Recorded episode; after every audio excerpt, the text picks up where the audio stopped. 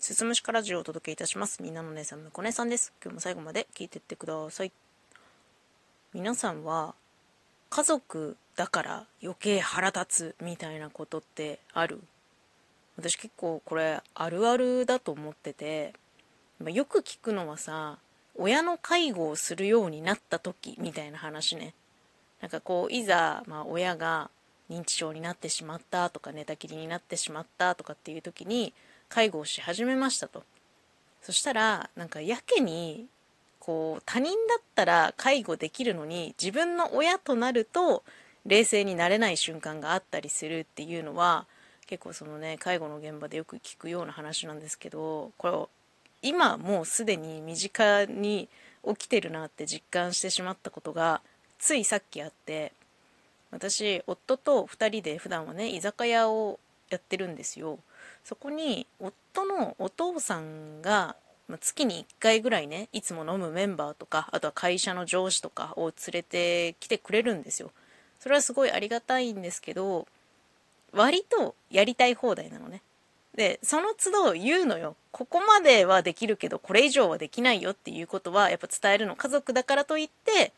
他のお客様よりこう優遇するっていうことはなるべくしたくないから全部平等に扱いたいからこそこれはできないよっていうことを伝えているんだけどちょっと本当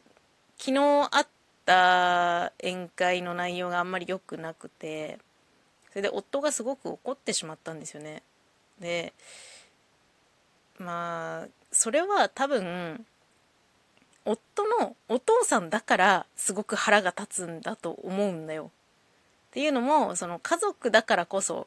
近くでこう普段どれだけ頑張って営業してるかっていうのを見てるからこそそこは分かってよっていう気持ちが多分発生してしまうんだと思うの。だからうんまあ怒るのもしゃあないなと思うしなかなかね難しいんですけどちょっと他のお客様他の迷惑なお客様とは同じ風には見れないなっていう気持ちがあってでまあこれは一例として挙げた話なんですけどやっぱりね私も普段生活していて私は母親と同居してるんですけどなんか今ね私は尾てい骨を骨折していてまだ1週間も経ってない状態なんですよ。で体をかがめたりとかこう座り込んだりするのも辛くて自分の腰より低い位置にあるものを取るのがすごい辛いのよね。なんだけどなんかこうなるべく自分でやろうと思うから自分でこう痛い腰をかがめながらちょっとずつちょっとずつ動いて物を取ったりとかするんだけどなんか気持ちのどこかではいやそれ見てるんだから取ってよっていう気持ちもあったりすんの。でもそれってきっと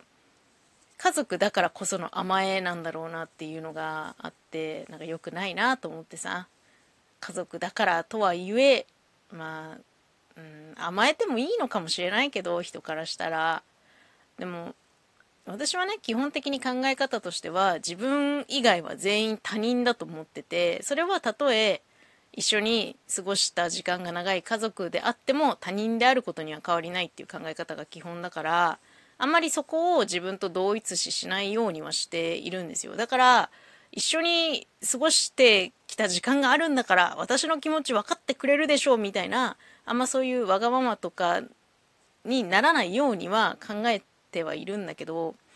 なかなかね難しいよね。距離が近い人身内とかってなってくるとどうしても、まあ、ちょっとぐらいいいだろうって甘えた気持ちが発生してしまうこともあれば逆に相手から甘えられることもあるんだと思うの。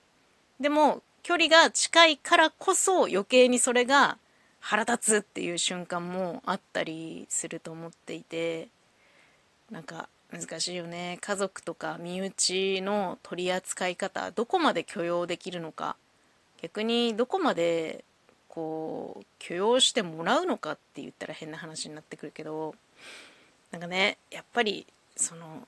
近くにいる人だからって何でもかんでも甘えていいわけじゃないんだなっていうかそこにも気遣いとかも必要になってくるだろうし相手も一人の人間なんだっていうことをきちんと考えて行動しなきゃいけないなっていうふうに思いましたね。